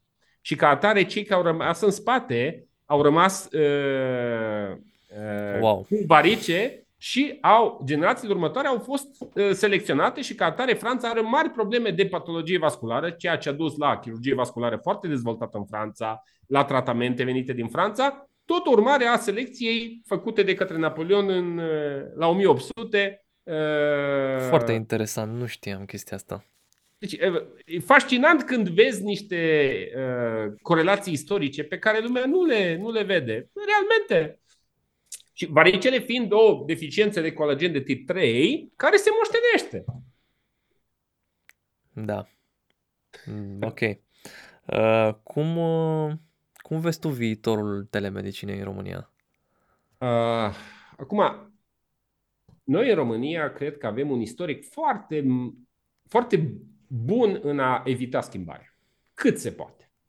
Deci dacă noi o să fim ultimi în ceva, deci, și la un moment dat o să schimbăm totodată. Mintea românului de pe urmă. Asta, asta e iarăși cultura românească selecționată în timp. Adică nu, nu, nu și ieri. Bun. În contextul ăsta, motivația autorităților și motivația decidenților în zona medicală către telemedicină este mică și în scădere. Pentru că îți încurcă planificările, te face să golești paturile din spital, ceea ce nu-ți dorești, pentru că vrei să ai paturi în spital, n-ai paturi în spital, ce doctor ești, n-ai secție, nu ești șef de secție, ce, ce șef ești, șef de clinică. Sunt nenumărate exemple de, pe care auditorii noștri le știu. Fiecare vrea paturile lui mai multe, clinica lui, universitatea lui, dacă se poate. Deci, evoluția merge încet. Deci, deocamdată suntem între, în, în, într-o regresie. Unde se mișcă lucrurile sunt în zona de privat, în care privatul vede în telemedicină un mod de a-și servi mai bine clienții, ceea ce se întâmplă, spre exemplu, dacă ești pensionar, ai timp să te duci la cabinet. Dacă ești persoană activă, apreciezi uh, că nu trebuie să te duci la cabinet dacă doctorul este de aceeași părere cu tine. Și atunci acolo se întâmplă telemedicină și o să fie un, un, punct, de, un punct de interes. Uh, contează, cred eu, foarte mult faptul că uh, Uniunea Europeană ne împinge încet, încet uh, către schimbul de date. Există un proiect care se numește European Health Data Space, în care s-a ajuns la concluzia în pandemie că ai români în Italia, dar nu, nu știi nimic despre istoricul lor medical. Sau în Spania, sau ai italieni în Anglia, mă rog, în uh, Belgia sau în Germania. Uh, și atunci Europa, care s-a ferit de subiectul medicină în cei 50 de ani, comunitatea europeană s-a construit excluzând sistemul medical. A zis, facturile trebuie să circule, marfa trebuie să circule, în medicină vă descurcați fiecare cu sectorul vostru, că nu o să ajungem niciodată la un numitor comun. Uh, și-a dat seama și a stabilit niște pași prin care datele din uh, sănătate din România uh, uh, ar uh, fi la un moment dat disponibile pentru doctorii uh, din alte țări și pentru pacienții din alte țări, ca pacientul din român din uh, Italia să poată să-și acceseze uh, dosarul medical. Ăsta este un trigger care, se, care o să contribuie. Uh, un alt lucru care o să conteze, cred, este uh, decizia sau interesul pacientului pe anumite specialități. Ceea ce începe să se întâmple de-a foarte firav și mai degrabă în privat, publicul refuză chestia asta și lucrurile astea ar putea să fie accelerate de o criză. Uh, eu zic, eu zic așa, în sănătate lucrurile se întâmplă când suferă sau moare cineva care are puterea să schimbe lucruri. Cam asta este triggerul uh, pe care îl văd eu uh, în context. Și asta înseamnă, de fapt, că intrăm într-o perioadă de plat, poate un pic mișcări și dezvoltări pe aici pe acolo, până când vine din nou o criză Uh, care va determina o reașezare de, de priorități. Uh, la nivel internațional, platformele de telemedicină inovatoare nu stau prea bine. Uh, cel mai mare jucător care a existat în piața asta, Babylon, din păcate a dat faliment pentru că s-a întins mult mai mult decât era plapuma. Și alții sunt în, să zicem, reașezare și regestiune Uh, cu excepție notabilă. Sănătatea mentală își păstrează pentru că există mult mai multe persoane care, uh, pe de o parte, au probleme de sănătate mentală și, pe de altă parte, aleg și să își uh, să intervină asupra acestor probleme. Deci platformele cu componentă de sănătate mentală stau mai bine. Și în România, de altfel, există servicii de sănătate mentală, psihiatrie sau psihoterapie, care pot fi accesate și prin uh, videoconferință sau teleeducație, că ceea ce facem noi aici este un fel de tele, teleeducație medicală, tele, telemedicină da. educațională. Uh, nu sunt foarte optimist, uh, sunt optimist rezervat. Uh, cred că ce va conta destul de mult uh, va fi momentul în care uh, se vor reașeza uh, instrumentele din punct de vedere al monitorizării la distanță. Deocamdată noi nu avem legislație pentru monitorizare la distanță. Deci, din punct de vedere al decontării, e posibil să faci monitorizare la distanță, dar nu se decontează de către casa. Cum ar fi, spre exemplu, să nu ții pacientul în spital șapte zile, să-l ții doar trei zile și următoarele 10 zile să-l monitorizezi în patul lui de acasă, unde ai risc de infecții nozocomiale mai mic, unde ai uh, un suport uh, psihologic uh, mai bun, că doar este în familia lui, în zona lui, și tu să poți să-l monitorizezi că dacă se întâmplă ceva, uh, să-l aduci la spital. Uh, dar asta va intră în conflict cu modul în care se finanțează serviciile medicale la nivel de spital, adică te interesează să fie DRG-ul cât mai mare. Apropo, uh, recomand tuturor să citească și să se documenteze un pic pe DRG, Uh, pentru că le afectează viața, care înseamnă uh, indicele de complexitate caz, uh, Diagnostic uh, Reference Guide, parcă înseamnă DRG-ul. Uh, și chestia asta uh, cere o aliniere de interese care va fi greu de făcut. Adică încă în continuare noi uh, focusul nostru este să facem spitale mari în loc să facem spitale eficiente. Ok. Nu știu dacă am răspuns la întrebarea asta. Cu Sunt optimist. ai răspuns. Ca și concluzie, optimist moderat, uh, dar pe trase, în, lucrurile, în situații în care se merge așa într-un ritm uh, încetișor, se pot face sprinturi. Adică medici care vor face și vor integra în oferta lor, cred că vor fi mai vizibili și mai uh, uh, apreciați. Fără, bineînțeles, să facă rabat la calitatea actului medical. Adică asta este, uh, din punctul meu de vedere, la sine înțeles. Și asta înseamnă tu să filtrezi pacienții. Nu să zici telemedicina la toată lumea, zici pentru pacientul respectiv se justifică telemedicina pentru că în traseul pacientului respectiv este un plus, nu este un minus. Dar astăzi decizii, decizii destul, de, destul de specifice. Corect. Mersi mult pentru răspuns, este foarte, cum am spus și mai devreme, cred că discuția are valoare și dincolo de telemedicină prin anumite principii sau sfaturi pe care le-ai enumerat. Uh, înainte de concluzie, aș vrea să, să spun câteva întrebări pe care le-am primit de la comunitate. Sigur. S-ar putea să râzi sau să, răsp- să am răspuns serios. Nici eu nu știu cum e cu legislația aici, le-am lăsat să te întreb pe vedem. tine. Este legal să dai rezultate CT, IRM de acasă? Uh, legal din ce punct de vedere? Că aici sunt aici aceste mai multe, mai multe evaluări. Uh, în momentul Care de sunt fapt, punctele de vedere? Hai să vedem. Păi, uh, din punct de vedere al uh, deontologiei Colegiul Medicilor, nu este legal, din uh, informațiile mele. Colegiul Medicilor pe codul deontologic spune că se poate face asta numai în prezența pacientului, chiar dacă tu nu trebuie să-l vezi la față. Sau o să întâmple să dai în spital fără să-l vezi la față, dar așa funcționează legile pentru toți medicii.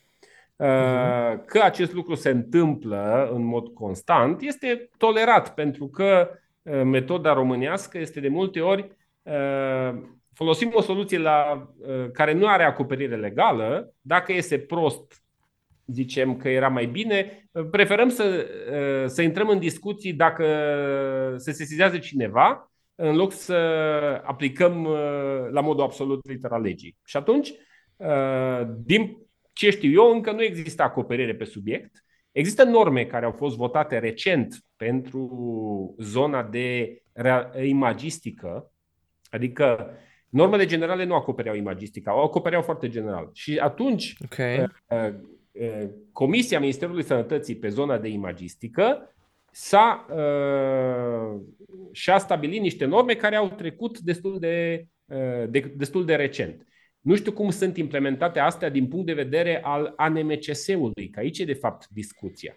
Dacă uh-huh. uh, ANMCS-ul acceptă acele norme care conțin inclusiv specificații tehnice ca fiind uh, uh, aplicabile din punctul ăsta de vedere. Uh, este, cred că s-ar putea să fie intrat recent în legalitate, dar pentru asta de obicei trebuie un punct de vedere de la instituțiile care apreciază.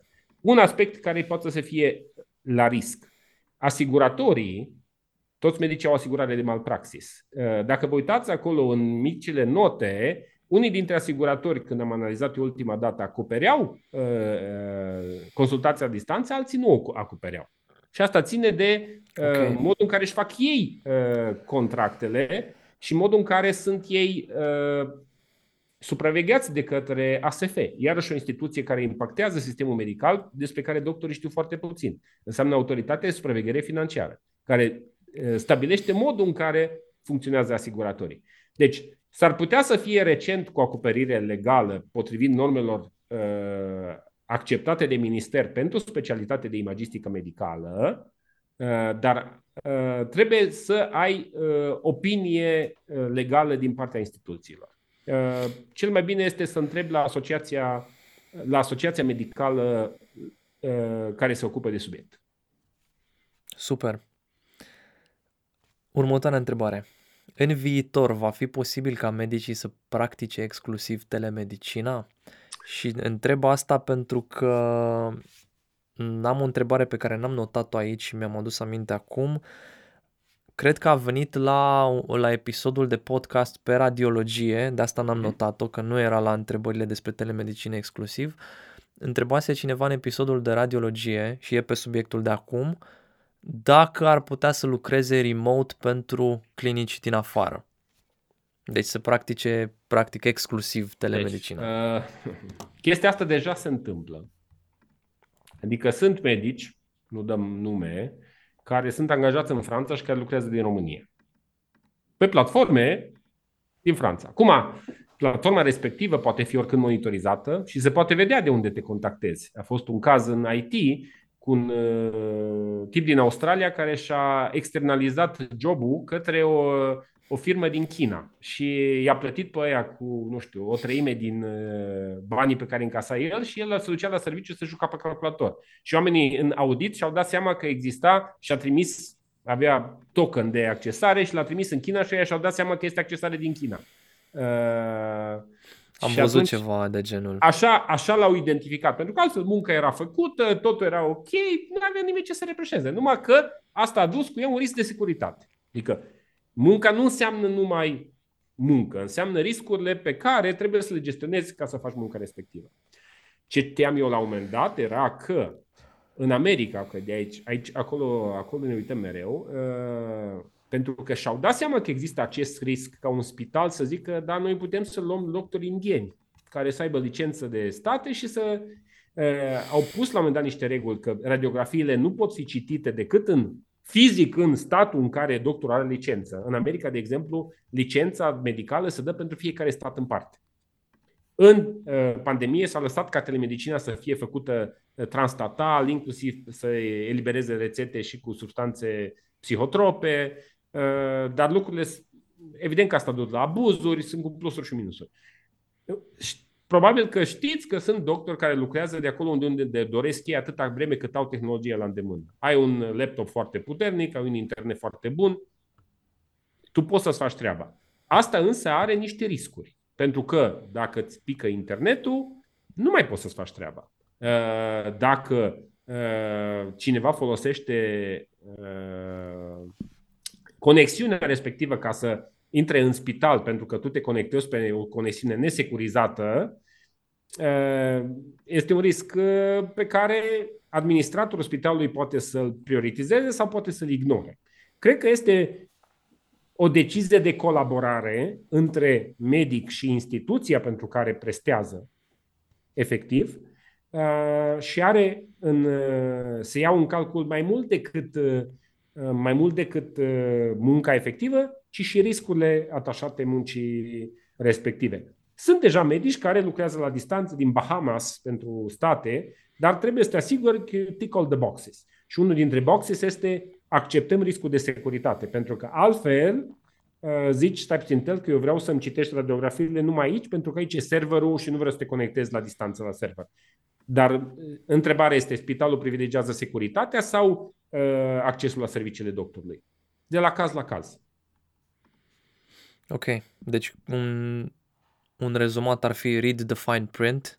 Read the fine print. Totdeauna. Și uh, it's, uh, it's what you agree, adică cont, uh-huh. contează ce agrezi tu cu uh, instituția uh, pentru care lucrezi. Adică e, în modul general, se mai întâmplă. Okay. Adică, e, dacă vrei principiul dintre garda la spital și garda acasă. Da, Sigur că da, și da, da. garda la eu spital... Eu am înțeles și garda la spital. Inițial nu exista principiul de gardă acasă, nu exista învățământ la distanță. E un agreement între spital și, și medic. Dacă există și cadru legal pe care spitalul să-l accepte. Că sunt unele spitale da. care zice acceptăm acest cadru legal, altele nu acceptăm acest cadru legal. Sau facem niște reguli noi. Următoarea întrebare, cred că ai răspuns, cu siguranță ai răspuns în uh, cadrul interviului, dar uh, putem să reluăm. Pentru claritate. Cum funcționează telemedicina prin anumite firme angajatoare? Uh-huh. Întrebare A, din nou. A, deci, aici o... legislația actuală în România permite telemedicina uh, strict ca serviciu a unei entități care are obiect de activitate medicală. Asta este uh, entitatea asta, uh, entitatea actuală.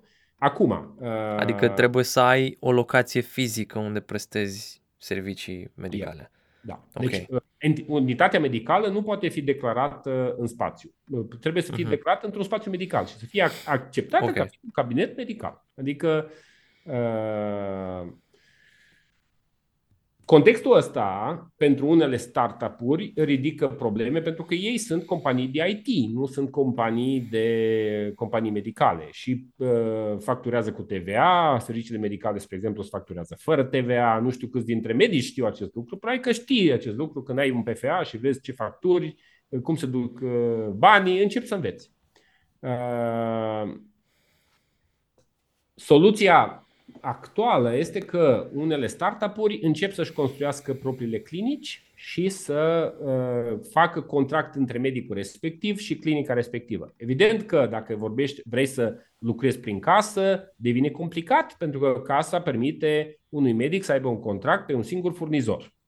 Casa nu vrea să te miști la mai mulți furnizori pentru că așa sunt regulile pe care le, le-au implementat ei ca să poată să aibă un anumit, uh, un anumit control. Cred că e o discuție de la caz la caz. Uh, trebuie să înțelegi, de fapt, pe lângă relația ta medic-pacient, care este circuitul banilor și ce face fiecare pentru banii respectivi. Sunt situații în care medicul încasează și plătește un comision la firma care uh, închiriază platforma de telemedicină. Sunt situații în care firma încasează și plătește un onorariu către medicul care prestează serviciu. Uh, fiecare situație uh, merită analizată și luată decizia care ți se potrivește ție ca profesionist în funcție de ce alte lucruri faci. Adică strategia cea mai simplă este să ai, să ai serviciu medical, să ai medicii tăi angajați și să prestezi servicii de consulta, uh, consultații la distanță. Asta e varianta cea mai simplă, care de fapt o face privatul în momentul okay. de față. Regina Maria are o platformă care oferă telemedicină la nivel național pentru abonați cu satisfacție, cu nivel de satisfacție foarte bun. Sunt persoane care au probleme de sănătate mai degrabă acute și minore, nu cronice și severe. Asta e specificul, Corect. specificul lor. Corect. E bine să încerci să înțelegi care sunt regulile pe care trebuie să le respecti tu ca și profesionist medical. Și asta e important să uh, să, să-ți definești, mă rog, în colaborare cu un contabil, poate nu neapărat cu avocatul, să-ți definești, de fapt, uh, traseul tău de carieră și modul în care vrei tu să câștigi banii uh, pe munca ta. Varianta cea mai simplă să fii salariat, dar asta are uh, niște consecințe.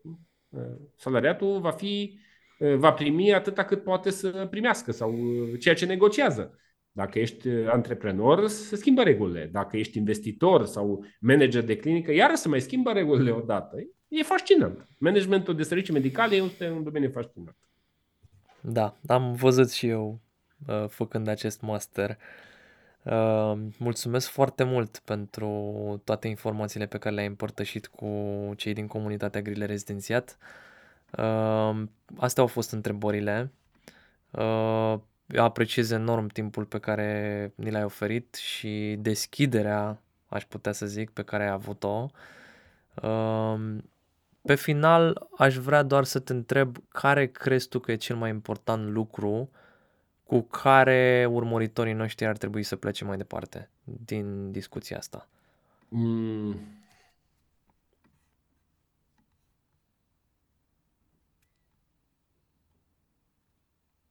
Cred că, cred că rămâne, rămâne ceea ce am spus deja în discuția asta, uh, că e mai important din punct de vedere uh, rezultat uh, adaptarea tratamentului la pacient decât adaptarea pacientului la tratament.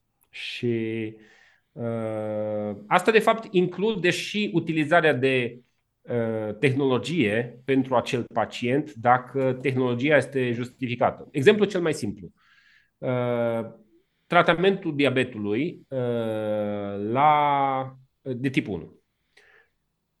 Există în momentul de față senzori de glicemie care sunt decontați pentru copii. Pentru că tratamentul diabetului de tip 1 la copii e mult mai complicat decât tratamentul diabetului la adulți, care pot să-și facă monitorizare, pot să aibă disciplină alimentară mult mai mare. Și atunci se introduce tehnologia la copii și este decontată chiar dacă este scumpă, pentru că crește semnificativ uh, controlul diabetului. Vezi mai bine ce se întâmplă. Acum, ce am văzut eu, am văzut adulți care aleg să-și cumpere senzor de diabet. Uh, autoritatea deocamdată consideră că asta ar fi prea mult să dai această, să decontezi senzorul de diabet la adulți. Dacă nu se impune din punct de vedere medical, cazuri specifice, nu sunt specialist, dar uh, puteți să vă, vă interesați.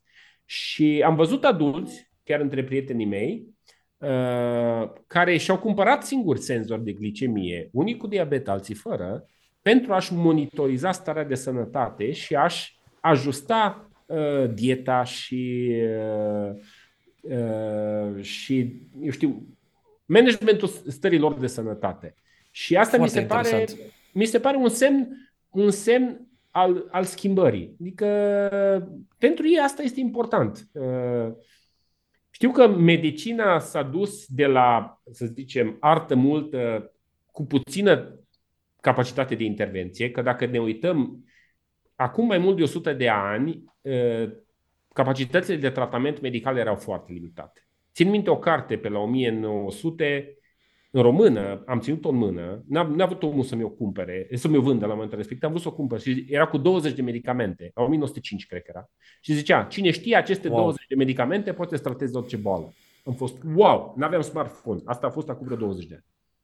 Și zic, wow, deci la 1900, înainte de antibiotice, deci era digitală, niște sulfamide, mercur, uh, ce ne era? Deci niște bicarbonat, niște chestii. Arsenalul terapeutic la 1900 era infim. Doctorul nu avea. Acum avem extrem de multe opțiuni. Și atunci medicina s-a dus din foarte mult focus pe personalizare și pe igienodie, regim igienodietetic și adaptarea vieții către o standardizare și către o intervenție. Adică avem medicamente, avem antibiotice, avem uh, antihipertensive, avem antianginoase, avem o grămadă de medicamente, avem uh, medicație oncologică, avem... Și tranziția actuală este că ne dăm seama tot mai mult de limitele standardizării și ne ducem din nou către personalizare. Aici e așa, e foarte interesantă. Personalizăm pe dietă uh, și acum personalizăm pe implicare pacient empowerment. Era, uh, dacă poți să-i dai pacientului un rol în managementul bolii lui, uh, fă-o, toată lumea are de câștigat din punctul ăsta de vedere. O să-ți complice ție un pic viața. Dar rezultatul pe termen lung va fi, uh, va fi mai bun și, de fapt, îți va crește ție satisfacția profesională, reputația între colegii tăi și în comunitate de pacienți și din când în când, atunci când se va trage linie, va conta și pentru Uh, contul și, să zicem, uh, abilitățile tale financiare. Cam asta este ceea ce văd eu în momentul de față. S-ar putea să potrivească la anumite specialități mai mult, mai bine, la altele mai puțin uh, bine, că în medicină de laborator și în imagistică nu o să ai prea mult de face cu pacienți proprii. Dar sunt încă 50 de specialități care s-ar putea să fie interesate de, de abordarea asta. Cam atât din partea mea. Super. Super, foarte frumos ai punctat. Mulțumesc mult, mulțumim de fapt uh, enorm pentru tot ce ai povestit. Uh, cam atât. Cam atât. Îți mulțumesc, mulțumesc și să ai o zi plăcută în continuare. La fel tuturor și dacă există oricând un interes uh, legat de inovație în sănătate sau de orice lucru care schimbă sănătatea, mă căutați pe rețelele sociale, LinkedIn, Facebook, Instagram uh, sau Fresh Blood. Sau pe site, probabil. Sau pe site-ul Fresh Blood, site-ul Fresh Blood sigur, dar uh, asta cumva e de la sine înțeles. Avem uh, și acolo un, un mod de a fi contactați. Ne bucurăm să ajutăm pe cei care își doresc să îmbunătățească sănătatea, de cele mai multe ori cu un pic de tehnologie. Nu prea multă tehnologie, pentru că focusul este îmbunătățire, nu tehnologie. Mersi. Mulțumim.